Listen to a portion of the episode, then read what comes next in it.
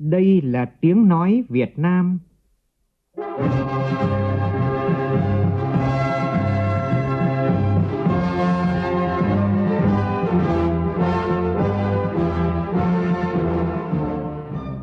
là tiếng nói Việt Nam,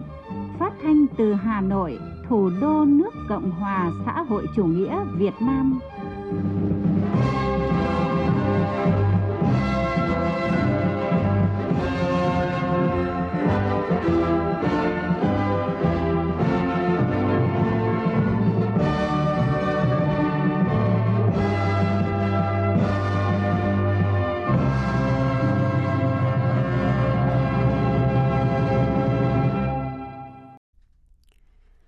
Chào quý vị và các bạn. Mời quý vị và các bạn nghe chương trình Thời sự chiều của Đài Tiếng Nói Việt Nam. Chương trình Thời sự chiều nay có những nội dung đáng chú ý sau đây.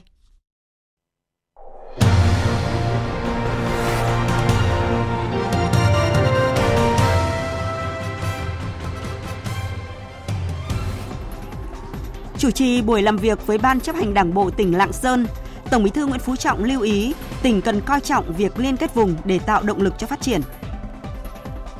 Thủ tướng Phạm Minh Chính chủ trì phiên họp thứ hai Ban chỉ đạo an toàn an ninh mạng quốc gia. Tại phiên thảo luận cho ý kiến về việc giải trình tiếp thu chỉnh lý dự án luật đất đai sửa đổi, nhiều đại biểu đề nghị cần nghiêm cấm việc vừa chạy quy hoạch vừa ra quyết định thu hồi đất. Thông qua tuyên bố chung Hội nghị Bộ trưởng Tài chính và Thống đốc Ngân hàng Trung ương ASEAN lần thứ 10,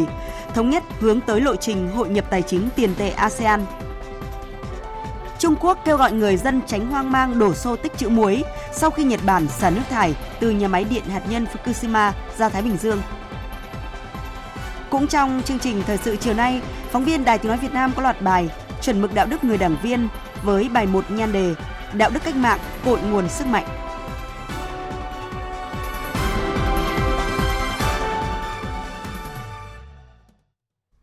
Sau đây là nội dung chi tiết. Thưa quý vị và các bạn, trong không khí cả nước chào mừng kỷ niệm 78 năm Cách mạng tháng 8 và Quốc khánh mùng 2 tháng 9, Tổng Bí thư Nguyễn Phú Trọng dẫn đầu đoàn công tác Trung ương đã về thăm và chủ trì buổi làm việc với Ban Thường vụ tỉnh ủy và tập thể lãnh đạo chủ chốt tỉnh Lạng Sơn về kết quả thực hiện nghị quyết Đại hội Đảng toàn quốc lần thứ 13 từ đầu nhiệm kỳ đến nay và kết quả thực hiện nghị quyết Đại hội Đảng bộ tỉnh Lạng Sơn lần thứ 17. Nhóm phóng viên Văn Hiếu và Duy Thái phản ánh. Mặc dù là tỉnh miền núi còn nhiều khó khăn, song nhờ quyết tâm rất cao trong công tác cải cách hành chính, cải thiện môi trường đầu tư, chuyển đổi số, nâng cao năng lực cạnh tranh cấp tỉnh. Đến nay Lạng Sơn là tỉnh đầu tiên trong cả nước triển khai thành công cờ khẩu số, ứng dụng công dân số xứ Lạng. Chỉ số năng lực cạnh tranh cấp tỉnh năm ngoái của địa phương xếp thứ 15 trên 63 tỉnh thành phố trong cả nước, tăng 21 bậc so với năm 2021. Đứng thứ 6 toàn quốc về chuyển đổi số. Đặc biệt, năm ngoái tỉnh được xếp thứ 2 trong nhóm 3 tỉnh dẫn đầu cả nước về điểm chỉ số xanh cấp tỉnh PGI. Nhờ đó, kinh tế Lạng Sơn đã có những chuyển biến tích cực, có tốc độ tăng trưởng khá cao và liên tục. Đời sống nhân dân được cải thiện rõ rệt, chính trị xã hội ổn định, quốc phòng an ninh được đảm bảo vững chắc. Đến hết quý một năm nay, đã có 96 xã đạt chuẩn nông thôn mới, trong đó có 22 xã nông thôn mới nâng cao và 4 xã nông thôn mới kiểu mẫu. Đặc biệt, công tác xây dựng chỉnh đốn đảng và hệ thống chính trị của địa phương tiếp tục được đẩy mạnh, có nhiều đổi mới – Nhắc lại những ấn tượng tốt đẹp cách đây gần 10 năm về thăm và làm việc tại tỉnh Lạng Sơn, Tổng Bí thư Nguyễn Phú Trọng bày tỏ vui mừng trước những đổi thay của địa phương, thực sự thay ra đổi thịt, đúng như tác giả Nguyễn Khối đã viết trong bài thơ Đường lên xứ Lạng. Đường lên xứ Lạng thanh thanh, bản xưa lên phố, núi xanh lên rừng, con đường cao tốc thẳng tưng, xuân vang ly lượn, lồng tổng hội vui, kỳ cùng sông biết ta soi, mới hai đời mới cùng người nên duyên. Tổng Bí thư Nguyễn Phú Trọng khẳng định thời gian qua trong điều kiện đất nước phải đối mặt với nhiều khó khăn, thách thức, Đảng bộ, chính quyền và nhân dân các dân tộc tỉnh Lạng Sơn đã phát huy tinh thần đoàn kết, tích cực đổi mới, sáng tạo, triển khai nhiều giải pháp quyết liệt, đồng bộ, đạt được nhiều kết quả quan trọng trên các lĩnh vực trong việc thực hiện các nghị quyết đại hội đại biểu toàn quốc lần thứ 12, 13 của Đảng và nghị quyết đại hội Đảng bộ tỉnh lần thứ 17. Mặc dù vậy, Tổng Bí thư Nguyễn Phú Trọng cũng chỉ rõ những tồn tại hạn chế như quy mô kinh tế của tỉnh còn nhỏ, phát triển chưa tương xứng với tiềm năng, lợi thế và dư địa phát triển của tỉnh. Chất lượng giảm nghèo và giảm nghèo bền vững còn nhiều khó khăn, nhất là ở khu vực vùng sâu, vùng xa, vùng cao, vùng đồng bào dân tộc thiểu số. Năng lực lãnh đạo của tổ chức đảng có nơi chưa đáp ứng được yêu cầu. Một bộ phận cán bộ đảng viên còn có những hạn chế về năng lực, trình độ, chưa gương mẫu, thiếu tinh thần trách nhiệm, thậm chí còn vi phạm kỷ luật, vi phạm pháp luật. Đề cập về nhiệm vụ trong thời gian tới, Tổng Bí thư Nguyễn Phú Trọng đề nghị Đảng bộ Lạng Sơn cần nhận thức đầy đủ và sâu sắc hơn nữa về tình hình và bối cảnh chung. Kết hợp chặt chẽ, hài hòa hơn nữa giữa phát triển kinh tế với phát triển văn hóa xã hội. Có thể nói không quá rằng Lạng Sơn là một vùng đất vừa thơ mộng, trữ tình của nền văn hóa mà lại rất đa dạng, phong phú với những nét đặc trưng hiếm có một vùng đất lịch sử gắn với 400 di tích lịch sử danh lam thắng cảnh đặc sắc là vùng đất của lễ hội theo thống kê thì tôi được biết Lạng Sơn có đến 365 cái lễ hội dân gian. Với tính chất quy mô lớn nhỏ được tổ chức hàng năm. Còn về lĩnh vực ẩm thực thì Lạng Sơn cũng là vùng đất nổi tiếng với nhiều món ăn mang đậm hương vị đặc sắc của con người vùng Đông Bắc đã làm nên thương hiệu cho ẩm thực xứ Lạng. Tất cả những thế mạnh tiềm năng đó mong các đồng chí chú ý cần được khai thác, phát huy với tinh thần lấy người dân làm trung tâm để từ đó giải quyết tốt các vấn đề xã hội, không ngừng nâng cao đời sống vật chất và tinh thần của nhân dân. Bên cạnh đó, tôi đề nghị tỉnh cũng hết sức quan tâm đổi mới, nâng cao chất lượng giáo dục và đào tạo, chất lượng chăm sóc bảo vệ sức khỏe nhân dân. Quan tâm lãnh đạo công tác và giải quyết việc làm, nhất là đối với nhân lực ở nông thôn, miền núi, vùng triển khai nhiều dự án đầu tư mới. Cần quan tâm các chế độ chính sách đối với người có công, với đồng bào dân tộc, vấn đề an sinh xã hội và giảm nghèo bền vững để đời sống của các gia đình chính sách, người có công, các hộ nghèo, đồng bào các dân tộc vùng sâu, vùng xa ngày càng được cải thiện và nâng cao hơn nữa. Tổng Bí thư Nguyễn Phú Trọng cũng yêu cầu Lạng Sơn cần tập trung ưu tiên phát triển nguồn nhân lực theo những định hướng lớn mà Đại hội Đảng bộ tỉnh lần thứ 17 đã đề ra. Đặc biệt chú ý quan tâm tập trung làm tốt công tác cán bộ, có quy hoạch đào tạo, bồi dưỡng một cách bài bản cho cả trước mắt lẫn lâu dài. Chủ động đề xuất cơ chế chính sách, tăng cường phối hợp với các tỉnh bạn và các bộ ngành trung ương nhằm huy động cao nhất và sử dụng có hiệu quả nhất các nguồn lực cho đầu tư phát triển xác định rõ vai trò, vị trí, tiềm năng thế mạnh của Lạng Sơn trong vùng Trung Du và miền núi Bắc Bộ, vùng đồng bằng sông Hồng, vùng thủ đô Hà Nội, coi trọng việc liên kết vùng để tạo động lực cho phát triển, xây dựng Lạng Sơn phát triển nhanh, bền vững, có kết cấu hạ tầng đồng bộ, sớm trở thành tỉnh có dịch vụ, nông nghiệp, công nghiệp, phát triển theo hướng hiện đại. Với trọng trách là phên dậu quốc gia về quốc phòng an ninh, đồng thời cũng là phên dậu về kinh tế, bảo vệ vững chắc thị trường nội địa, cũng chính là bảo vệ chủ quyền an ninh kinh tế của đất nước lạng sơn phải đặc biệt coi trọng chăm lo xây dựng củng cố vững chắc nền quốc phòng toàn dân gắn với thế trận an ninh nhân dân kết hợp chặt chẽ phát triển kinh tế xã hội với củng cố quốc phòng an ninh, xây dựng khu vực phòng thủ vững chắc, thực hiện tốt các chính sách dân tộc, tôn giáo, bảo đảm an ninh chính trị, trật tự an toàn xã hội, giữ vững chủ quyền biên giới quốc gia, xây dựng một biên giới hòa bình, hữu nghị, hợp tác, ổn định và phát triển, chủ động thực hiện có hiệu quả công tác đối ngoại và hội nhập quốc tế tạo môi trường thuận lợi cho phát triển kinh tế xã hội của tỉnh của vùng trung du miền núi bắc bộ và cả nước cùng với đó tổng bí thư nguyễn phú trọng cũng đề nghị địa phương chăm lo đầy đủ và làm tốt hơn nữa công tác xây dựng chỉnh đốn đảng và hệ thống chính trị nhất là phát huy dân chủ và sức mạnh của khối đại đoàn kết toàn dân. Trước hết là đoàn kết nội bộ trong cấp ủy, chính quyền và đặc biệt đoàn kết trong tỉnh ủy, ban thường vụ, thường trực tỉnh ủy, từ đó lan tỏa tạo sự thống nhất đồng thuận cao trong nhân dân, xây dựng khối đại đoàn kết toàn dân ngày càng vững chắc. Không ngừng đổi mới phương thức lãnh đạo của các cấp ủy đảng, xây dựng đảng về hệ thống chính trị thật sự trong sạch vững mạnh toàn diện, theo đúng tinh thần nghị quyết Trung ương 4 khóa 12 kết luận số 21 Hội nghị Trung ương 4 khóa 13 về đẩy mạnh xây dựng chỉnh đốn đảng và hệ thống chính trị thật sự trong sạch vững mạnh toàn diện kiên quyết ngăn chặn đẩy lùi các hiện tượng tiêu cực, xử lý nghiêm những cán bộ đảng viên suy thoái về tư tưởng chính trị, đạo đức lối sống, biểu hiện tự diễn biến, tự chuyển hóa.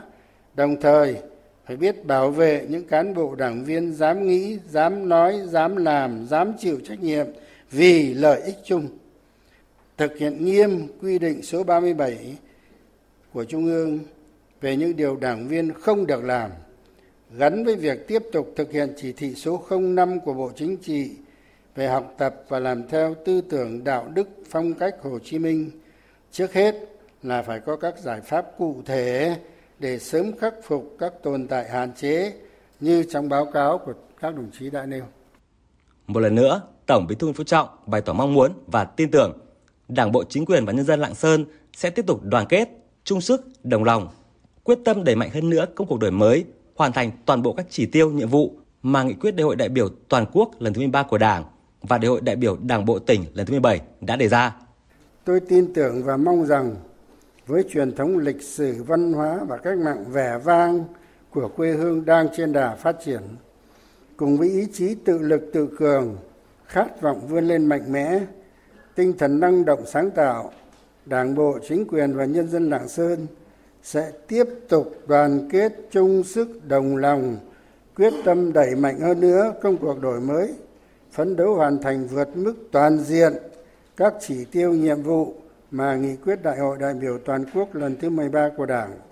và Đại hội đại biểu Đảng bộ tỉnh lần thứ 17 đã đề ra để xây dựng quê hương Lạng Sơn thân yêu của chúng ta ngày càng phát triển giàu đẹp, văn minh, nhân dân có cuộc sống ấm no, vui tươi, hạnh phúc, xứng đáng với câu ca ai lên xứ lạng cùng anh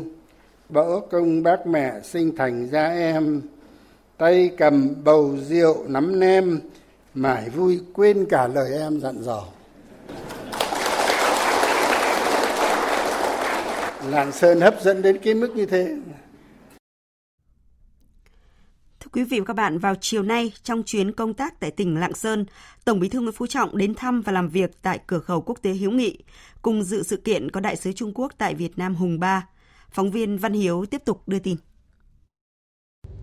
Cửa khẩu quốc tế Hiếu Nghị nằm trên tuyến quốc lộ 1A, cách thành phố Lạng Sơn 17 km về phía bắc, cách Hà Nội 171 km về phía đông bắc, nơi diễn ra các hoạt động xuất nhập cảnh giữa Việt Nam và Trung Quốc. Cửa khẩu quốc tế Hữu Nghị là địa điểm quan trọng trong hành lang kinh tế, góp phần thúc đẩy phát triển kinh tế giữa Việt Nam và Trung Quốc cùng các nước trong khu vực ASEAN. Tại đây, Tổng Bí thư Nguyễn Phú Trọng đã ân cần thăm hỏi, động viên và tặng quà lực lượng liên ngành làm việc tại khu vực cửa khẩu. Dịp này, Tổng Bí thư Nguyễn Phú Trọng có cuộc trao đổi ngắn với đại sứ Trung Quốc tại Việt Nam Hùng Ba. Tổng Bí thư Nguyễn Phú Trọng khẳng định trên thế giới chỉ có duy nhất khu vực biên giới ở đây có cửa khẩu mà Việt Nam đặt tên là hữu nghị và Trung Quốc cũng thống nhất đặt tên là hữu nghị quan. Tổng Bí thư Nguyễn Phú Trọng nhấn mạnh Việt Nam luôn coi trọng và ưu tiên hàng đầu việc xây dựng, phát triển quan hệ tốt đẹp với Đảng, Nhà nước và nhân dân Trung Quốc. Tổng Bí thư đánh giá cao những nỗ lực của Đảng bộ, chính quyền tỉnh Lạng Sơn và các lực lượng chức năng tại cửa khẩu quốc tế hữu nghị trong việc cùng với nước bạn Trung Quốc thúc đẩy quan hệ hữu nghị, hợp tác giữa các địa phương hai nước. Trong đó có việc quản lý, xây dựng đường biên giới hòa bình, hợp tác và phát triển. Tổng Bí thư Nguyễn Phú Trọng đề nghị tỉnh Lạng Sơn và lực lượng chức năng tại cửa khẩu quốc tế hữu nghị tiếp tục phát huy, đóng góp tích cực hơn nữa, góp phần thúc đẩy quan hệ hợp tác Việt Nam Trung Quốc ngày càng phát triển. Hai nước đã là quan hệ vừa là đồng chí vừa là anh em từ lâu rồi. Nhưng mà đây là phải đi qua lại một cái cửa một cái lối mà cùng đặt tên chung là hữu nghị là tôi thấy rất có ý nghĩa.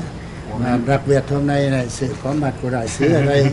làm tôi xúc động quá tôi định đến thăm anh em ở đây nội bộ thôi mối tình thắm thiết Việt Hoa vừa là đồng chí vừa là anh em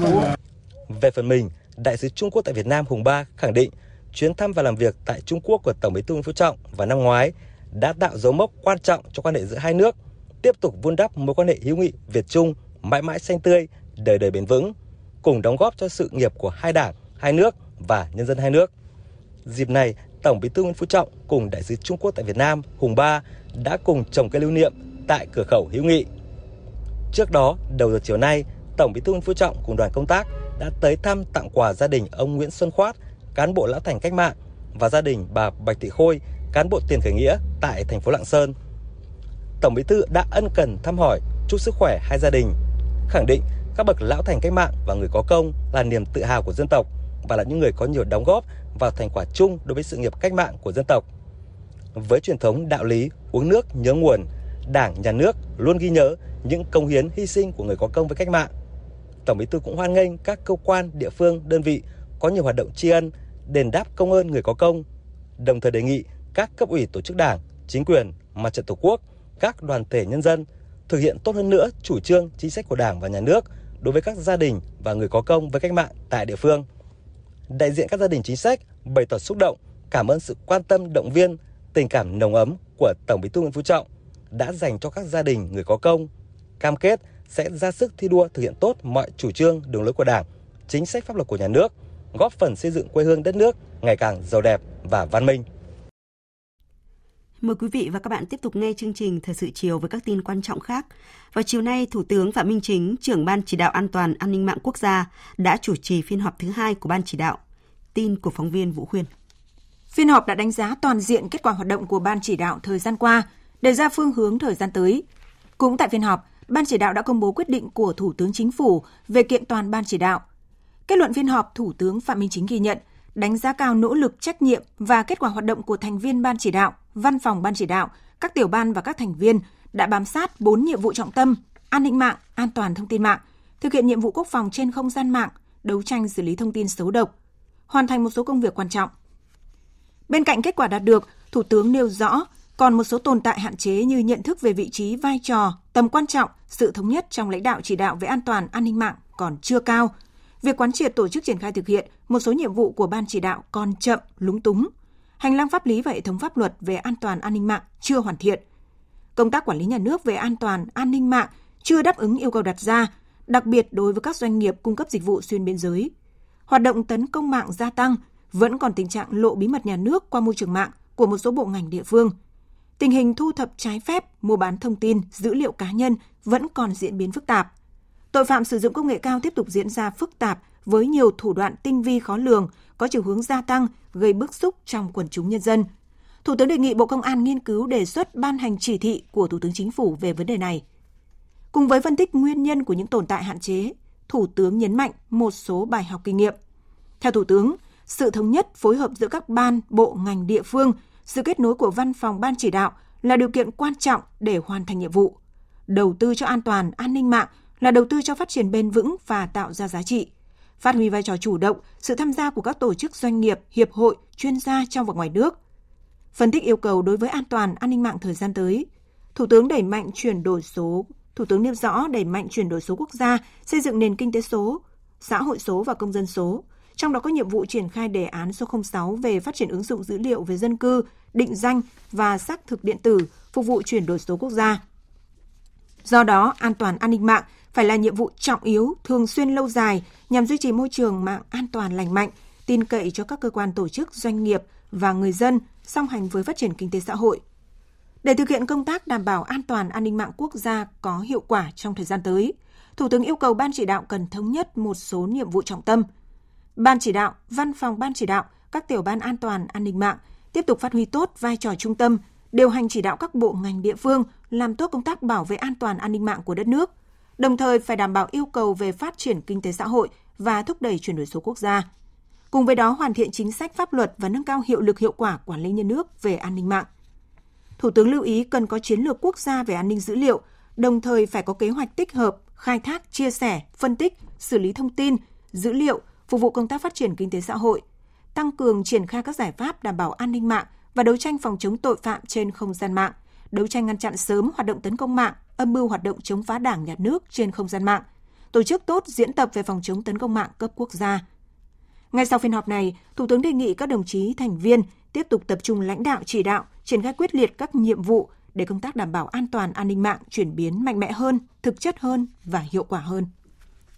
Tiếp tục chương trình phiên họp thứ 25 và sáng nay cho ý kiến về việc giải trình tiếp thu trình lý dự án luật đất đai sửa đổi, vấn đề quy định các dự án thu hồi đất để phát triển kinh tế xã hội vì lợi ích quốc gia công cộng tiếp tục là nội dung nhận được nhiều ý kiến. Ủy ban Thường vụ Quốc hội lưu ý quy định chi tiết trong dự thảo luật tránh tình trạng không có trong quy hoạch nhưng chạy quy hoạch để thu hồi đất. Phóng viên Lại Hoa phản ánh. Đến thời điểm này, dự thảo luật đất đai sửa đổi đã quy định cụ thể rõ ràng hơn về chính sách hỗ trợ đất đai cho đồng bào dân tộc thiểu số. Dự thảo chỉnh sửa theo hướng quy định rõ hơn các trường hợp đấu giá quyền sử dụng đất, đấu thầu lựa chọn nhà đầu tư, thực hiện dự án có sử dụng đất. Đáng chú ý, dự án luật đất đai sửa đổi đã quy định cụ thể các dự án thu hồi đất để phát triển kinh tế xã hội vì lợi ích quốc gia công cộng. Chủ nhiệm Ủy ban Tư pháp của Quốc hội Lê Thị Nga thống nhất với các quy định chi tiết để đảm bảo minh bạch trong quá trình thu hồi đất. Về cơ chế xử lý đối với trường hợp thỏa thuận về nhận quyền sử dụng đất không đạt được 100%, bà Lê Thị Nga đề nghị. Có hai cơ chế thu hồi đất. Cơ chế thứ nhất là thu hồi bằng con đường hành chính. Cơ chế thứ hai là bằng con đường thỏa thuận, tức là một bên hành chính, một bên dân sự. Thì bây giờ chúng ta lại đưa ra một cái cơ chế thứ ba là đầu thì là dân sự mà đuôi thì là hành chính thì chúng tôi đề nghị là chỗ này hết sức cân nhắc là không đưa lên cơ chế đã thu hồi được 80% thì phần còn lại 20% thì nhà nước đứng ra thu hồi. Thì chúng tôi đề nghị thỏa thuận thì theo cơ chế thỏa thuận hoàn toàn, mà hành chính thì theo cơ chế hành chính hoàn toàn. Còn nếu chúng ta đầu mà dân sự đuôi hành chính thì sẽ xảy ra cái không đảm bảo quyền, sẽ xảy ra khiếu kiện. Giải trình về nội dung này, Bộ trưởng Bộ Tài nguyên và Môi trường Đặng Quốc Khánh nêu rõ mà liên quan đến cái cơ chế thỏa thuận. Cái này cũng là đang bàn vì cái khó khăn của địa phương 80% thì nên thu hồi. Nhưng mà cái đúng là phải ra lại giữa hành chính và dân sự. Không thể là đưa cứng vào được. Chủ tịch Quốc hội Vương Đình Huệ cho rằng nếu lựa chọn quy định theo hình thức liệt kê hết những trường hợp thu hồi đất thì càng liệt kê lại càng thiếu. Do đó tiếp cận thu hồi đất trên cơ sở thỏa thuận giữa nhà đầu tư với doanh nghiệp, còn lại là nhà nước thu hồi, đồng thời quy định thêm những nguyên tắc thu hồi đất phải trong quy hoạch, kế hoạch đã được phê duyệt. Chủ tịch Quốc hội cũng lưu ý đưa ra các trường hợp nghiêm cấm, không thể vừa điều chỉnh vừa quyết định thu hồi đất. Tránh cái trường hợp không có trong quy hoạch, nhưng anh lại là muốn điều chỉnh quy hoạch. Anh chạy quy hoạch, chạy quy hoạch xong rồi ông quyết định đi thu hồi người ta luôn. Chúng ta đưa ra những cái trường hợp loại trừ để như vậy còn lại là là thu hồi. Chứ còn khi chúng ta xây dựng quy hoạch phát triển kinh tế xã hội thì có phải ừ, lợi ích quốc gia dân tộc và lợi ích công cộng không? Quy hoạch kế hoạch tất cả mọi thứ là để mà phục vụ phát triển kinh tế xã hội và vì lợi ích công cộng chứ còn có cái gì khác không công cộng đâu. Chủ tịch Quốc hội cũng đề nghị tách bạch giữa việc thu hồi với việc đấu giá, đấu thầu, lựa chọn nhà đầu tư. Về nguyên tắc căn cứ phương pháp xác định giá đất, Chủ tịch Quốc hội đề nghị tiếp tục nghiên cứu kỹ đối với phương pháp thặng dư, phương pháp so sánh, đồng thời xem xét quy định trong luật về phương pháp xác định bảng giá đất đề nghị định danh cụ thể về một số chế độ quản lý sử dụng đất như là dành cho giáo dục, y tế và có tương thích với luật nhà ở để quy định một mục về đất cho nhà ở xã hội. Chiều nay cho ý kiến về việc giải trình tiếp thu chỉnh lý dự án luật nhà ở sửa đổi, chủ nhiệm Ủy ban xã hội của Quốc hội Nguyễn Thúy Anh chỉ rõ thực tế người lao động rất cần có chỗ ở gần các khu công nghiệp với chi phí thấp trên thực tế thì tôi biết là Tổng Liên đoàn Lao động Việt Nam thì cũng đã là chủ đầu tư của cái nhà ở ờ, xã hội rồi. À, tôi cũng nhất trí là Tổng Liên đoàn Lao động nên có một cái đề án nó cụ thể nó rõ ràng hơn để có thể thuyết phục đại biểu về cái đề xuất này. Và nếu mà quy định cho Tổng Liên đoàn Lao động Việt Nam thì cũng rất là phù hợp bởi vì Tổng Liên đoàn Lao động Việt Nam có chức năng là chăm lo cái đời sống của người lao động rồi bảo vệ người lao động. Nếu mà quy định chức năng này uh, cho Tổng Liên đoàn Lao động và có những cái sự hỗ trợ tạo điều kiện về mặt chính sách pháp luật thì cũng là cần thiết. Ủy ban Thường vụ Quốc hội chưa đồng tình với việc giao cho Tổng Liên đoàn Lao động Việt Nam là chủ đầu tư xây dựng nhà ở xã hội, nhà lưu trú cho công nhân. Về đất xây dựng nhà ở xã hội, dự thảo luật quy định về trách nhiệm xã hội của chủ đầu tư dự án nhà ở xã hội. Theo đó, chủ đầu tư có thể dành quỹ đất trong dự án nhà ở thương mại đã đầu tư xây dựng hệ thống hạ tầng kỹ thuật hoặc quỹ đất ở vị trí khác trong trường hợp không dành 20% quỹ đất cho nhà ở xã hội thì đóng bằng tiền với mức tương đương giá trị quỹ đất. Chủ tịch Quốc hội Vương Đình Huệ đề nghị chủ đầu tư các địa phương thực hiện nghiêm quy định này. Có thể là người ta sẽ quy hoạch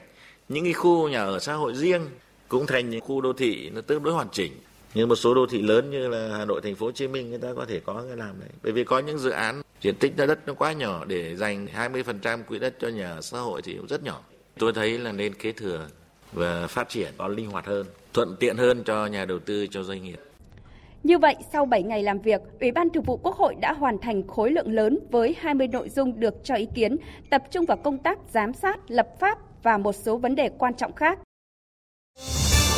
Thời sự VOV nhanh, tin cậy, hấp dẫn. Tổng số lao động Việt Nam đang sinh sống và làm việc tại Nhật Bản là 345.000 người. Việt Nam hiện là quốc gia phái cử nhiều nhất trong số 15 quốc gia tham gia phái cử lao động sang Nhật Bản. Đây là thông tin được Bộ Lao động Thương binh và Xã hội cho biết tại hội thảo 50 năm quan hệ ngoại giao Việt Nam Nhật Bản, chặng đường hợp tác trong lao động, việc làm và an sinh xã hội diễn ra vào sáng nay tại Hà Nội. Tin của phóng viên Hà Nam. Đến nay, kết quả hợp tác lao động giữa Việt Nam và Nhật Bản ngày càng tốt đẹp và không ngừng phát triển, đem lại nhiều lợi ích về kinh tế cho người dân và doanh nghiệp cả hai nước. Thứ trưởng Bộ Lao động Thương binh và Xã hội Lê Văn Thanh cho biết. Hợp tác lao động giữa Việt Nam và Nhật Bản chính thức được bắt đầu từ năm 1992 thông qua tiếp nhận thực tập sinh Việt Nam sang thực tập kỹ năng tại Nhật Bản. Đến tháng 12 năm 2022, tổng số lao động Việt Nam đang sinh sống và làm việc tại Nhật Bản là 345.000 người, Việt Nam hiện là quốc gia phái cử nhiều nhất trong số 15 quốc gia tham gia phái cử lao động sang Nhật Bản. Chương trình hợp tác lao động Việt Nam Nhật Bản luôn được nhận được sự quan tâm và đánh giá cao của chính phủ và nhân dân hai nước. Hiện nay, Việt Nam và Nhật Bản đang phối hợp triển khai dự án hỗ trợ kết nối thông tin việc làm cho người lao động Việt Nam đi làm việc ở nước ngoài theo hợp đồng nhằm mục tiêu hỗ trợ người lao động Việt Nam tìm việc phù hợp tại nước ngoài theo đúng nhu cầu, nguyện vọng hỗ trợ người lao động sau khi về nước tiếp cận đầy đủ thông tin việc làm trong nước thông qua tuyển dụng từ các doanh nghiệp, từ đó lựa chọn công việc phù hợp, phát huy hiệu quả những kiến thức, kinh nghiệm đã được tích lũy khi làm việc ở nước ngoài. Phát biểu tại hội thảo, ông Watanabe Shige, Phó Đại sứ quán Nhật Bản tại Việt Nam nhấn mạnh người lao động Việt Nam hiện tại đang làm việc tại uh, Nhật Bản đã tăng gấp 10 lần trong 10 năm qua và là lớn nhất uh, trong các quốc gia và nhân lực lao động Việt Nam thì được đánh giá là rất là cần cù và đóng góp rất là lớn cho sự phát triển của kinh tế à, xã hội của Nhật Bản hiện nay. Đồng thời theo một khảo sát mới nhất của ờ, à, Zetro được thực hiện ờ, trong những năm gần đây, Việt Nam là một uh, quốc gia mà có khả năng mở rộng uh, cũng như là được đánh giá là cao nhất trên thế giới uh, đối với các doanh nghiệp mong muốn đầu tư vào Việt Nam của các công ty Nhật Bản trước đó là Mỹ và Trung Quốc. Ờ, và chủ đề trọng tâm của hội thảo ngày hôm nay liên quan tới nhân lực và chúng tôi cho rằng đây là một vấn đề rất là quan trọng với cả hai quốc gia Việt Nam và Nhật Bản để có thể làm thế nào đảm bảo được nguồn nhân lực cho xã hội.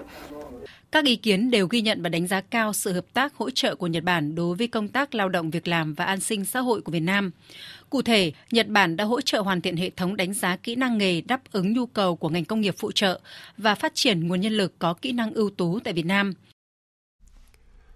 tăng cường kỹ năng số cho lực lượng lao động trẻ, lao động di cư và nâng cao năng lực cho cơ quan quản lý giáo dục nghề nghiệp là mục tiêu của dự án hỗ trợ chính phủ Việt Nam chuyển đổi số cho lực lượng lao động thông qua tăng cường giáo dục nghề nghiệp. Vào sáng nay tại Hà Nội thì đã diễn ra hội thảo đánh giá quá trình triển khai dự án này. Tin của phóng viên Anh Thư. Phát biểu tại hội thảo, tiến sĩ Trương Anh Dũng, Tổng cục trưởng Tổng cục Giáo dục nghề nghiệp cho biết đây là một trong những dự án đầu tiên nhằm hỗ trợ quá trình chuyển đổi số của Việt Nam – sau 2 năm triển khai, dự án đã ra mắt nền tảng học tập trực tuyến công dân số.edu.vn, thu hút hơn 15.000 người dùng, 31.000 lượt hoàn thành khóa học, giúp nâng cao kỹ năng cho người lao động. Bên cạnh đó, tài liệu tham khảo hướng dẫn chuyển đổi số trong giáo dục nghề nghiệp cũng cung cấp những kiến thức cơ bản nhất về chuyển đổi số, là cơ sở để các cơ sở giáo dục nghề nghiệp xây dựng kế hoạch chuyển đổi số trong thời gian tới. Tại hội thảo, bà Park Mi-hyung, trưởng phái đoàn tổ chức di cư quốc tế tại Việt Nam khẳng định đầu tư phát triển kỹ năng số ở Việt Nam rất quan trọng, giúp tăng khả năng tìm việc làm và tăng năng suất lao động.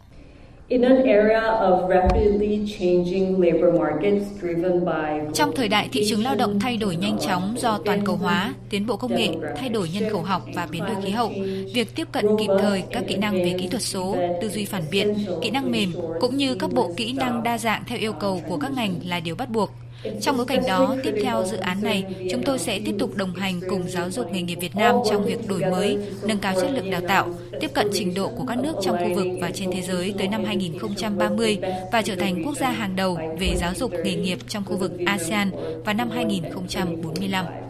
Trong phiên thảo luận, các diễn giả thảo luận về thực trạng và nhu cầu nâng cao kỹ năng cho người lao động, định hướng đào tạo kỹ năng số hay những cơ hội thách thức và khuyến nghị cho hệ thống giáo dục nghề nghiệp của Việt Nam nhằm nâng cao kỹ năng cho người lao động trong bối cảnh của cách mạng công nghiệp 4.0. Sáng nay, Sở Công Thương Thành phố Hồ Chí Minh phối hợp với Ban Quản lý các khu chế xuất và công nghiệp thành phố, Ban Quản lý khu công nghệ cao tổ chức hội nghị tìm kiếm nhà cung cấp công nghiệp hỗ trợ. Phóng viên Kim Dung đưa tin. Tham gia hội nghị lần này có 22 doanh nghiệp FDI và các doanh nghiệp sản xuất công nghiệp với tư cách là nhà mua hàng như Samsung Electronics Việt Nam, Techtonic Tool Việt Nam, Nexton Việt Nam, Fujikura Fiber Optics Việt Nam, Nidec Powertrain System Việt Nam, Mabuchi Motor Việt Nam. Hội nghị năm nay còn có các nhà mua hàng mới từ Mỹ, Hàn Quốc. Bà Lê Nguyễn Duy Anh, Phó Giám đốc Trung tâm Phát triển Công nghiệp Hỗ trợ Thành phố Hồ Chí Minh cho biết, hiện nay mặc dù các ngành trên thị trường đều có sự sụt giảm, song các doanh nghiệp FDI vẫn có tầm nhìn rộng để tìm các nhà cung ứng phục vụ cho tăng trưởng trong thời gian tới. Các doanh nghiệp Việt Nam cũng rất nỗ lực đáp ứng và hai bên phải gặp nhau thường xuyên, phải liên kết với nhau chặt chẽ hơn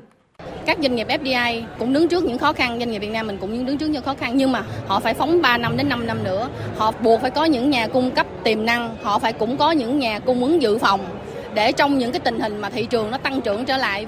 Qua 6 lần tổ chức, hội nghị tìm kiếm nhà cung cấp công nghiệp hỗ trợ của thành phố Hồ Chí Minh đã cập nhật nhu cầu thị trường, công nghệ sản xuất mới, các tiêu chuẩn mới từ các nhà mua hàng là các doanh nghiệp FDI và doanh nghiệp sản xuất công nghiệp đầu cuối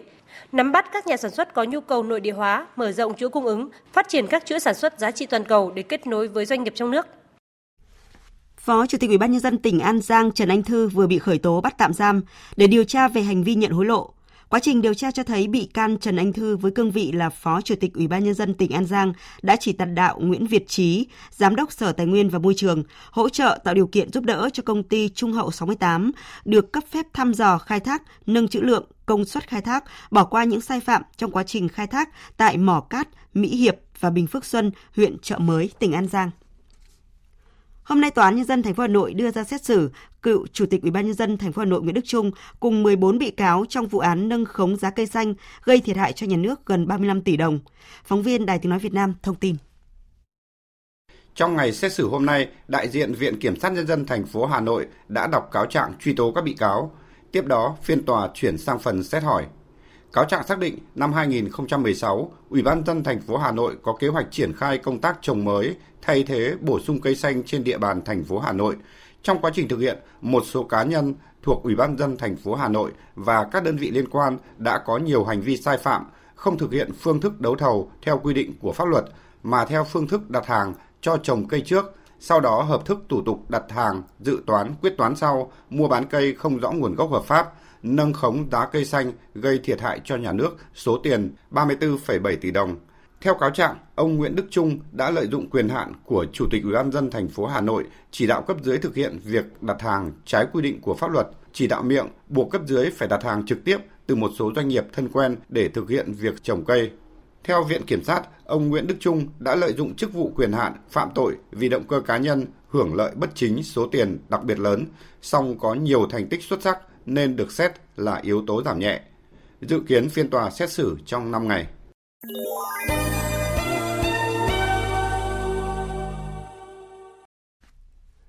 Trong nỗ lực tăng cường hợp tác tài chính khu vực, các bộ trưởng tài chính và thống đốc ngân hàng trung ương ASEAN hôm nay thông qua tuyên bố chung hội nghị bộ trưởng tài chính và thống đốc ngân hàng trung ương ASEAN lần thứ 10 tại Indonesia. Phạm Hà, phóng viên Đài Tiếng nói Việt Nam thường trú tại Indonesia, thông tin từ hội nghị.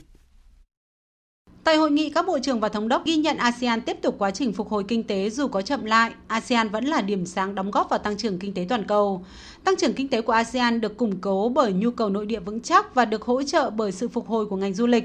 Tuy nhiên, trong bối cảnh triển vọng kinh tế toàn cầu còn nhiều rủi ro, ASEAN cần tiếp tục củng cố chính sách vĩ mô, sử dụng linh hoạt các công cụ chính sách để đạt được mục tiêu tăng trưởng, giữ ổn định nền kinh tế. Bên cạnh đó, các bộ trưởng và thống đốc cũng đã cùng nhau giả soát lại hoạt động của nhóm công tác trong lộ trình hội nhập tài chính tiền tệ ASEAN với mục tiêu tăng cường khả năng phát triển thị trường vốn và tự do hóa hơn nữa dịch vụ tài chính khu vực. Trên cơ sở đồng thuận chung, các bộ trưởng và thống đốc ASEAN đã nhất trí thông qua tuyên bố chung của Hội nghị Bộ trưởng Tài chính và Thống đốc Ngân hàng Trung ương ASEAN lần thứ 10. Tại hội nghị, Bộ trưởng Tài chính Lào đã tiếp nhận vai trò chủ trì tiến trình hợp tác tài chính ASEAN năm 2024. Đánh giá về hoạt động của đoàn Việt Nam tại các hội nghị, Thứ trưởng Võ Thành Hưng cho biết. Việt Nam thì tiếp tục thể hiện là một à, quốc gia có trách nhiệm và chủ động trong cái à, tiến trình hội nhập ASEAN, trong đó có hội nhập về tài chính. Chúng ta đã tích cực tham gia thảo luận, rồi tích cực tham gia vào các tiến trình hợp tác về tài chính. Chúng ta cũng là một nước đi đầu trong việc à, hợp tác mở cửa các dịch vụ về thương mại, về dịch vụ tài chính và cuối năm nay thì Việt Nam sẽ tổ chức cái hội nghị à, của các cái nhà bảo hiểm của khu vực ASEAN. Và trong thời gian tới thì Việt Nam sẽ tiếp tục đóng cái vai trò tích cực, chủ động để mà tham gia cái tiến trình này. Chúng ta cho thấy rằng đây là một cái vai trò vừa có thể hiện cái trách nhiệm của Việt Nam và cũng thấy rằng đó là cái cơ hội để có Việt Nam mở rộng cái à, hội nhập và mở rộng cái thị trường cho cái hàng hóa trong nước và mở rộng cái cơ hội để đầu tư của khu vực cũng như quốc tế vào Việt Nam. Bộ Môi trường Nhật Bản cho biết sẽ kiểm tra nồng độ phóng xạ trong các mẫu nước biển thu thập ngoài khơi tỉnh Fukushima. Động thái được đưa ra chỉ một ngày sau khi Nhật Bản bắt đầu xả nước đã qua xử lý và pha loãng từ nhà máy điện hạt nhân Fukushima số 1 ra biển. Tin của phóng viên Hoàng Nguyễn thường trú tại Nhật Bản. Theo đó, trong ngày hôm nay, Bộ Môi trường Nhật Bản sẽ tiến hành thu thập mẫu nước tại 11 địa điểm. Trong đó có ít nhất một địa điểm sẽ nằm cách điểm xả khoảng 40 km. Sau đó đo đạc nồng độ các chất phóng xạ của từng mẫu, bao gồm cả chi ti. Kết quả sẽ được công bố trên trang web và mạng xã hội vào ngày 27 tháng 8 tới. Bộ trưởng Môi trường Nhật Bản Nishimura cho biết Bộ sẽ tiến hành toàn diện các thủ tục theo dõi có tính khách quan, minh bạch, chính xác nhằm ngăn chặn việc xả nước gây thiệt hại về mặt uy tín của Nhật Bản. Trong một diễn biến liên quan, cơ quan thủy sản Nhật Bản hôm nay cũng đã tiến hành kiểm tra mức độ phóng xạ chi ti trong những con cá đầu tiên đánh bắt ngoài khơi tỉnh Fukushima. Các thử nghiệm đang được tiến hành bởi Viện Nghiên cứu Sinh thái biển ở tỉnh Miyagi. Một thiết bị đặc biệt đang được sử dụng để phân tích nồng độ chi ti. So với thiết bị trước đây cần hơn một tháng để mang lại kết quả, thì thiết bị mới này có thể cung cấp kết quả trong khoảng một ngày. Viện nghiên cứu cũng cho biết có thể sẽ tiến hành thử nghiệm hàng ngày để mang lại sự an tâm cho người tiêu dùng và ngư dân. Trong diễn biến liên quan, nhà sản xuất muối lớn nhất tại Trung Quốc kêu gọi người dân tránh đổ xô đi mua tích trữ sản phẩm này sau khi Nhật Bản xả nước thải từ nhà máy điện hạt nhân Fukushima ra Thái Bình Dương do gây lo ngại về nguồn cung muối an toàn. Còn tại Hàn Quốc thì nước này cũng thông báo sẽ đẩy mạnh hoạt động xét nghiệm phóng xạ đối với hải sản nuôi nhằm chấn an dư luận sau khi Nhật Bản xả nước thải đã qua xử lý từ nhà máy hạt nhân Fukushima. Hiện Hàn Quốc có khoảng 12.000 trang trại nuôi trồng thủy hải sản. Trong bối cảnh các cuộc đàm phán về hiệp định thương mại tự do FTA giữa Australia và Liên minh châu rơi vào bế tắc, Australia đã có động thái đột phá khi thông báo sẽ tạo điều kiện tiếp cận dễ dàng hơn cho doanh nghiệp của EU và lĩnh vực khoáng sản của nước này như một phần của cuộc đàm phán giữa hai bên. Tổng hợp của biên tập viên Hạnh Phúc. Trước vòng đàm phán Hiệp định Thương mại Tự do FTA giữa Australia và Liên minh châu Âu dự kiến diễn ra vào tuần tới, hôm qua, Bộ trưởng Thương mại và Du lịch Australia Don Farrell cho biết nước này sẽ tạo điều kiện cho doanh nghiệp Liên minh châu Âu tiếp cận với lĩnh vực khoáng sản đầy tiềm năng của nước này. Um, Một trong những lợi thế lớn mà họ có được trong mối quan hệ này là khả năng tiếp cận các khoáng sản quan trọng, đất hiếm, hydro và ammoniac. Australia có kế hoạch trở thành một siêu cường về năng lượng tái tạo và may mắn là chúng tôi có tất cả những tài nguyên này hoặc có khả năng sản xuất tất cả những tài nguyên này với chi phí hiệu quả. Australia muốn EU trở thành đối tác, tuy nhiên họ phải cho chúng tôi một lời đề nghị tốt hơn. Trước đó, các cuộc đàm phán giữa Australia và Liên minh châu Âu đã bị đình trệ do những bất đồng giữa hai bên, đặc biệt là về mức độ mà Liên minh châu Âu sẽ mở cửa thị trường cho nông sản Australia, nhất là thịt bò. Động thái đơn giản hóa việc tiếp cận thị trường khoáng sản của Australia là miếng bánh mà các nước Liên minh châu Âu đều mong muốn, đặc biệt trong bối cảnh nhu cầu đối với các khoáng sản này trên thế giới ngày càng cao nhằm xây dựng nền tảng công nghệ cần thiết để đạt mục tiêu trung hòa khí thải. Đây được coi là chất xúc tác quan trọng thúc đẩy các cuộc đàm phán giữa hai bên. Ấn Độ sẽ sớm phóng vệ tinh nghiên cứu mặt trời. Giám đốc Tổ chức Nghiên cứu Vũ trụ Ấn Độ, ông Somatha, cho biết như vậy ngay sau khi tàu vũ trụ Chandrayaan-3 đổ bộ thành công lên mặt trăng. Ông Somanath cho biết sau sứ mệnh Chandrayaan-3, Tổ chức Nghiên cứu Vũ trụ Ấn Độ sẽ lập tức thực hiện dự án Aditya L1. Đây là sứ mệnh khoa học đầu tiên được Ấn Độ đưa vào không gian để nghiên cứu mặt trời. Sứ mệnh này gồm một vệ tinh có khối lượng 400 kg, mang theo thiết bị tự hành và dự kiến sẽ được phóng lên quỹ đạo tầm thấp cách trái đất 800 km. Aditya L1 sẽ mang theo 7 thiết bị để nghiên cứu bầu khí quyển của mặt trời, các cơn bão từ của mặt trời và tác động của nó đối với môi trường xung quanh trái đất.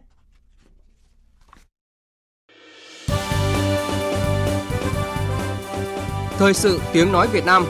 Thông tin nhanh Bình luận sâu Tương tác đa chiều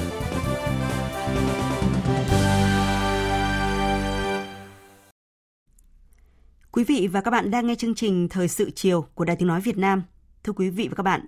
xây dựng đảng về đạo đức có quan hệ mật thiết, hữu cơ với xây dựng đảng về chính trị, tư tưởng, tổ chức và cán bộ. Đây vừa là một phương diện cơ bản cấu thành nội dung xây dựng đảng, vừa là nhân tố có tính quyết định đảm bảo thành công cho việc xây dựng đảng trong sạch, vững mạnh toàn diện. Tuy nhiên, thực tế từ đầu nhiệm kỳ 12 đến nay, rất nhiều cán bộ, đảng viên mắc sai phạm, tham nhũng tiêu cực, suy thoái đã bị xử lý nghiêm khắc về mặt đảng, bị truy cứu trách nhiệm hình sự. Điều đó đặt ra yêu cầu phải xây dựng những chuẩn mực đạo đức làm cơ sở cho cán bộ đảng viên tự giác tu dưỡng, rèn luyện, tự điều chỉnh hành vi ứng xử trong công việc hàng ngày, làm cho mỗi cán bộ đảng viên thấy rõ bổn phận và trách nhiệm của mình, luôn vững vàng trước khó khăn, thách thức và không bị cám dỗ bởi vật chất, tiền tài, danh vọng. Đây là nội dung loạt bài Chuẩn mực đạo đức người đảng viên do phóng viên Ban Thời sự Đài Tiếng Nói Việt Nam thực hiện. Trong chương trình hôm nay, chúng tôi phát sóng bài 1 với nhan đề Đạo đức cách mạng, cội nguồn sức mạnh. Mời quý vị và các bạn cùng nghe. Tôi à, bị tai biến hai ba lần đấy. Thỉnh thoảng đi còn ngã. Ông tốt lắm, rất nhiệt tình, giúp đỡ không chỉ tiền đâu. Đau đầu này, huyết áp thấp, ít ngủ. Ông cho thuốc, thuốc tốt uống đỡ rồi nhé. Trở về sau cuộc chiến tranh bảo vệ Tổ quốc, mang trong mình nhiều thương tật, thầy thuốc đại tá Trần Văn Nhân ở phường Tân Thịnh, thành phố Thái Nguyên luôn giữ vững phẩm chất người lính cụ Hồ, một đảng viên gương mẫu. 50 năm tuổi đảng, gần cả cuộc đời dày công nghiên cứu các bài thuốc đông y, thầy thuốc Trần Văn Nhân đã đi nhiều nơi tận tình cứu chữa miễn phí cho hàng nghìn người.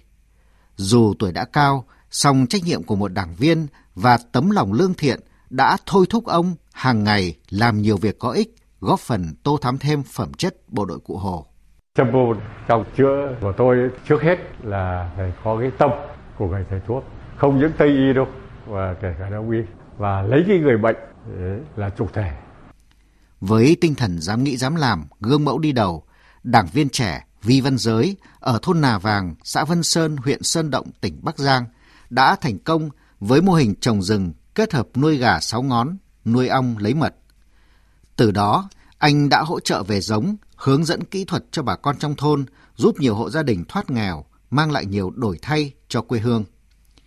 Mười năm được tín nhiệm bầu là trưởng thôn, đảng viên Vi Văn Giới biến lời bác dạy, đảng viên gương mẫu đi đầu thành hiện thực qua việc phát huy tinh thần dám nghĩ, dám làm từ kiến thức và sự quyết tâm. Để làm cho bà con người ta tin thì phải trực tiếp, bản thân tôi phải là người đi đầu, phải người làm để cho bà con nhìn thấy. Tôi vẫn nhớ mãi câu như Chủ tịch Hồ Chí Minh nói là việc gì có lợi cho dân thì hết sức làm. Cái việc làm được cho quê hương như bây giờ thì tôi cảm giác là rất thoải mái. Thầy thuốc ưu tú Đại tá Trần Văn Nhân và đảng viên trẻ Vi Văn Giới chỉ là hai trong số hàng triệu đảng viên luôn ghi nhớ lời bác Hồ căn dặn luôn giữ vững chuẩn mực đạo đức của người đảng viên, gương mẫu đi đầu trong phát triển kinh tế và chăm lo đời sống nhân dân. Ngay khi đào tạo những hạt giống đỏ của cách mạng Việt Nam vào những năm 1925-1927, lãnh tụ Nguyễn Ái Quốc đặt bài học về tư cách của một người cách mạng lên trước. Trong tác phẩm Đường Cách Mệnh, người nêu rõ 23 điều chuẩn mực, chủ yếu là về lĩnh vực đạo đức. Theo đó, người cán bộ đảng viên tự mình phải cần kiệm, không hiếu danh, không kiêu ngạo, nói thì phải làm, hy sinh, ít lòng tham muốn về vật chất. Sau này trong tác phẩm sửa đổi lối làm việc, bác lại đề cập 12 điều về tư cách của đảng chân chính cách mạng. Người nêu bật những tính tốt của người cách mạng cần được bồi đắp. Nhân, nghĩa, trí, dũng, liêm. Giáo sư tiến sĩ Hoàng Trí Bảo, nguyên Ủy viên Hội đồng Lý luận Trung ương phân tích. 12 điều xây dựng đảng chân chính cách mạng, đây có thể coi là một hệ thống lý luận và phương pháp cũng như quan điểm và phong cách về đảng cầm quyền. Điều quan trọng nhất là đảng phải là một tổ chức cách mạng, không phải là một tổ chức làm quan phát tài. Chính chỗ này nói đến vấn đề động cơ, mục đích chính trị và đạo đức của đảng cũng như của đảng viên.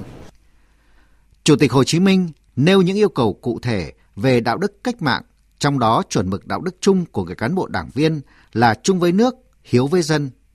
Chung với nước là tuyệt đối trung thành với sự nghiệp dựng nước và giữ nước, trung thành với con đường đi lên của đất nước, là suốt đời phấn đấu cho đảng, cho cách mạng. chung với nước ở Chủ tịch Hồ Chí Minh trở thành lẽ sống tự nhiên, một nhu cầu luôn thường trực và phải được đo bằng kết quả cụ thể, bằng hiệu suất công việc. Hiếu với dân là nội dung rất cơ bản trong quan niệm của người, thể hiện ở chỗ gần dân, kính trọng dân, học tập dân, dựa vào dân và lấy dân làm gốc. Thương dân, tin dân, hết lòng hết sức phục vụ nhân dân. Tiến sĩ Chu Đức Tính, nguyên giám đốc Bảo tàng Hồ Chí Minh cho rằng Bác Hồ giải thích rất đơn giản, ngay từ những ngày mới giành chính quyền năm 1945-46, không có nhân dân thì chính phủ không có lực lượng, mà không có chính phủ thì nhân dân không ai dẫn được. Cho nên là chúng ta phải dựa vào dân. Bác dạy cán bộ ta từ lúc hoạch định đường lối chính sách và trong quá trình chịu thực hiện phải lấy cái phương châm điều gì lợi cho dân ta hết sức làm, điều gì hại cho dân hết sức tránh. Vì cuối cùng nhân dân tin vào lãnh đạo hay không chính là họ được hưởng thụ như thế nào. Cùng với phẩm chất, chung với nước, hiếu với dân, Chủ tịch Hồ Chí Minh hết sức coi trọng phẩm chất, cần kiệm, liêm, chính, trí công vô tư. Người chỉ rõ hai mặt trong mối quan hệ giữa quyền lực và đạo đức với một quan điểm căn cốt. Có quyền mà thiếu lương tâm là có dịp đục khoét, có dịp ăn của đút, có dịp dĩ công vi tư. Người nói rõ, có quyền mà không giữ đúng cần kiệm liêm chính thì dễ trở nên hủ bại, biến thành sâu mọt của dân. Cần kiệm liêm chính không chỉ là chuẩn mực đạo đức cần phải có của con người mà còn là tiêu chí xác định chất người. Thực hiện được cần kiệm liêm chính thì sẽ tiến tới trí công vô tư, biết đặt lợi ích chung lên trên lợi ích riêng, lo lắng, vất vả trước mọi người, thụ hưởng sau mọi người. Nguyên Phó Chủ tịch nước Nguyễn Thị Doan cho rằng Bác nói là cái đức làm gốc cũng như là cái cây nó có gốc ấy. Nếu mà người có đức mà không có tài thì là vô dụng. Nhưng có tài mà không có đức thì không có một cán bộ lãnh đạo nào có thể lãnh đạo được nhân dân. Thế không lãnh đạo được nhân dân thì sự nghiệp cách mạng sụp đổ chứ còn gì nữa. Phải thấy vinh dự khi mình được vào vị trí lãnh đạo và vinh dự là được phục vụ nhân dân, cống hiến hết mình vì Tổ quốc. Cùng với xác định vai trò vị trí của đạo đức, các chuẩn mực đạo đức cơ bản của cán bộ đảng viên, Chủ tịch Hồ Chí Minh đã chỉ ra những nguyên tắc cơ bản chỉ đạo quá trình tu dưỡng, rèn luyện đạo đức. Đó là nói đi đôi với làm, nêu gương đạo đức, tu dưỡng đạo đức suốt đời. Người thẳng thắn nhắc nhở cán bộ đảng viên. Trước mặt quần chúng, không phải ta cứ viết lên trán chữ cộng sản mà ta được họ yêu mến. Quần chúng chỉ quý mến những người có tư cách đạo đức. Muốn hướng dẫn nhân dân, mình phải mực thước cho người ta bắt trước. Mỗi con người đều có thiện và ác trong lòng. Ta phải biết làm cho phần tốt ở trong mỗi con người nảy nở như hoa mùa xuân và phần xấu bị mất dần đi. Đó là thái độ của người cách mạng. Để xây dựng một nền đạo đức mới, cần phải kết hợp chặt chẽ giữa xây và chống. Xây phải đi đôi với chống, chống nhằm mục đích xây, phải bằng nhiều biện pháp kết hợp cả giáo dục, phê phán và trừng trị bằng pháp luật, phải kết hợp giữa quét sạch chủ nghĩa cá nhân và nâng cao đạo đức cách mạng. Thấm nhuần sâu sắc những chỉ dẫn có giá trị to lớn và quý báu của Chủ tịch Hồ Chí Minh.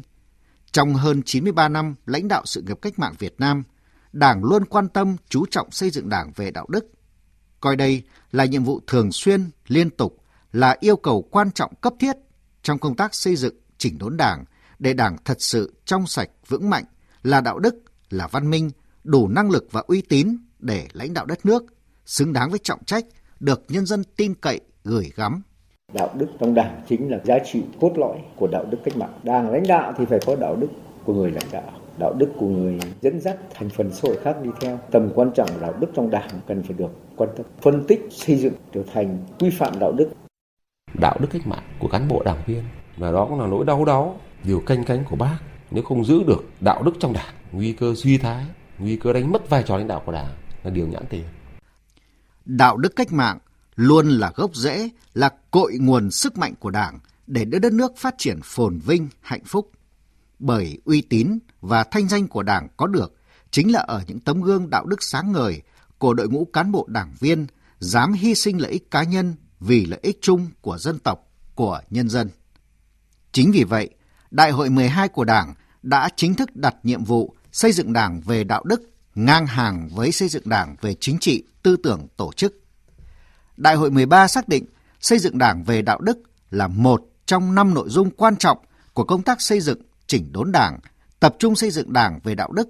coi đây là gốc, là nền tảng để xây dựng Đảng trong sạch, vững mạnh, nâng cao năng lực lãnh đạo cầm quyền của Đảng trong giai đoạn mới. Thưa quý vị và các bạn, đạo đức cách mạng là cội nguồn sức mạnh. Tuy nhiên, thực tế từ đầu nhiệm kỳ 12 đến nay, rất nhiều cán bộ đảng viên mắc sai phạm, tham nhũng tiêu cực, suy thoái đã bị xử lý nghiêm khắc về mặt đảng, bị truy cứu trách nhiệm hình sự trên tinh thần không có vùng cấm, không có ngoại lệ. Vậy nguyên nhân gốc rễ nào dẫn đến tình trạng cán bộ tham nhũng, tiêu cực, vi phạm kỷ luật trong thời gian vừa qua? Mời quý vị và các bạn nghe phần 2 trong chương trình ngày mai với nhan đề Đạo đức xuống cấp, gốc rễ của tham nhũng tiêu cực. Mời quý vị và các bạn chú ý lắng nghe. Và tiếp theo chương trình, ngay sau đây sẽ là một số thông tin thể thao.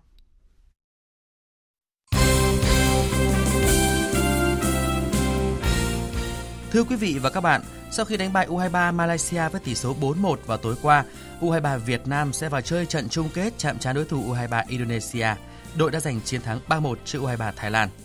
Phát biểu trong cuộc họp báo trước trận tranh chức vô địch giải U23 Đông Nam Á 2023, huấn luyện viên trưởng Hoàng Anh Tuấn đánh giá U23 Indonesia là đội bóng mạnh, đội tuyển U23 Việt Nam luôn dành sự tôn trọng đối thủ và sẽ cố gắng thi đấu với phong độ tốt nhất. Huấn luyện viên Hoàng Anh Tuấn chia sẻ. Very difficult uh, for explain my uh, my feeling.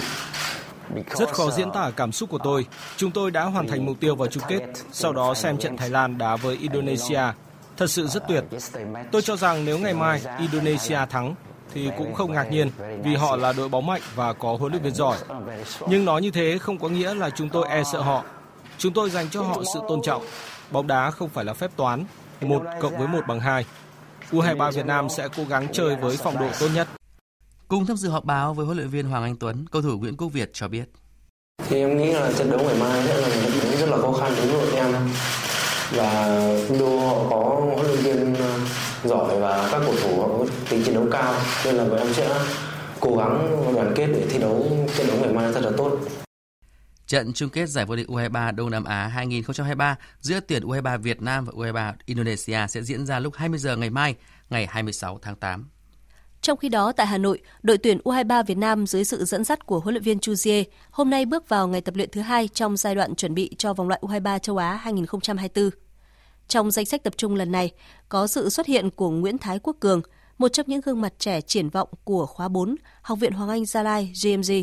tiền vệ sinh năm 2004, còn là em họ của tiền đạo nổi tiếng Nguyễn Công Phượng. Quốc Cường chia sẻ.